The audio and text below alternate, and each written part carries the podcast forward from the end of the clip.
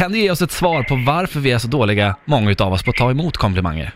Alltså jag tror, min teori är att det är kulturellt, jantelagen och så. Men det har nog blandats upp lite i och med vår invandring och då det mer kommer jantebefriade tendenser in i Sverige.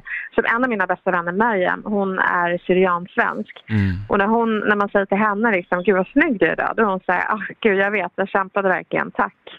Ja, Så att det, det, man lär sig lite. Men jag, jag tror det att man liksom, och många ger komplimanger i kombination med uppgifter, särskilt professionellt. Mm. Så då kan man många gånger bli så här, okej vad är haken?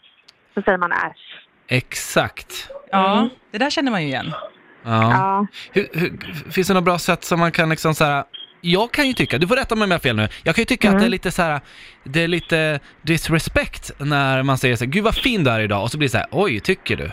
Det är liksom motfråga på, ja.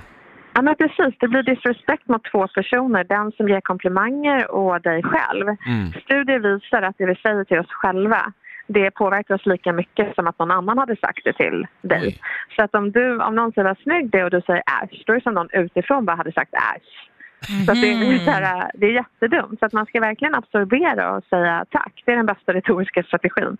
Ja. Fyra Så- bokstäver. Så att även om det inte kommer sig, alltså faller sig naturligt för mig, så borde jag göra det. Och sen så blir det som att jag då ja, men, säger till mig själv att det är sant.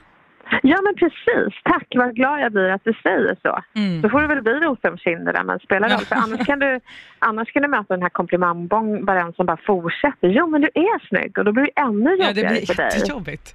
Ja. Eh, men vad kan man göra för att bli bättre på att ta emot en komplimang? ja men dels säga tack per, per eh, automatik. Alltså tack är den bästa attacken på komplimanger. Mm. Och, eh, jag vet en gång när jag hade en föreläsning och så var det en kvinna som lyssnade. Och det var på den tiden som jag var dålig på att ta komplimanger. Hon sa det, gud vilken bra föreläsare du är. Och jag sa, äsch, kan du vara själv?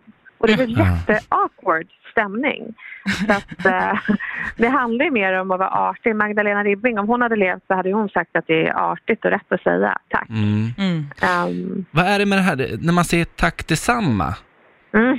Där blir det också diskussion ibland, ja men att det blir detsamma, man säger det bara för att Mm. man själv har fått en komplimang. Ja, men jag vet, det blir så himla forcerat. Okej, nu måste jag ge dig något tillbaka. Någon säger, gud vad snygg du är i håret. Ja, tack, ja, du har snygga byxor. Mm. Hä, Det blir jätte... Ja, men precis.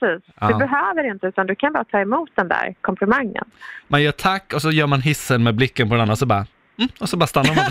Ja, men precis. Taskigt. Precis. Jättekonstig Men stämning. Kan det, så här, nu pratar vi om komplimanger, min, min mamma hon är ju spanjorska och lite sådär vi pratade om förut med eh, det kulturella att eh, Ja, hon hon är ju- tack innan. Ja, hon säger tack innan. Nej, men nästan. Det är liksom, hon vet att hon kommer få en komplimang. Hon är fantastiskt vacker och väldigt mycket utstrålning. Och, eh, men hon är ju så här råärlig. Hon kan ju säga, Erik, vad vad fin du är. Va, va, kolla vilken vacker son jag har, kan hon säga. Nej. När hon presenterar mig för sina vänner och så här. Och då blir det ju extremt pinsamt för mig. Jag bara, tack mamma, ska jag säga det? vad ska jag göra?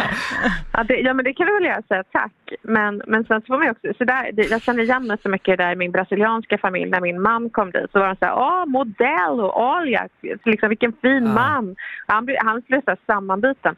Men där är också, man behöver också kunna säga när man känner sig obekväm med, med komplimanger.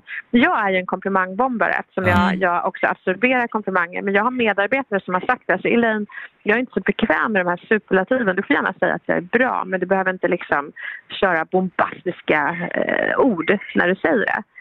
Så det Ja, kan man också fattar, göra. Och sen så finns det ju sexistiska komplimanger som Ja, att gud, ja. skjortan sitter bra på din kropp. Och man är så här, okej, vet du vad, min kropp, du får gärna säga att min skjorta är fin men du behöver inte säga att den sitter fint på min kropp. Nej. Nej. Tack så hemskt mycket Elaine Eksvärd alltså, för att du eh, ville Ja, men kommentera det här. tack snälla, sjukt.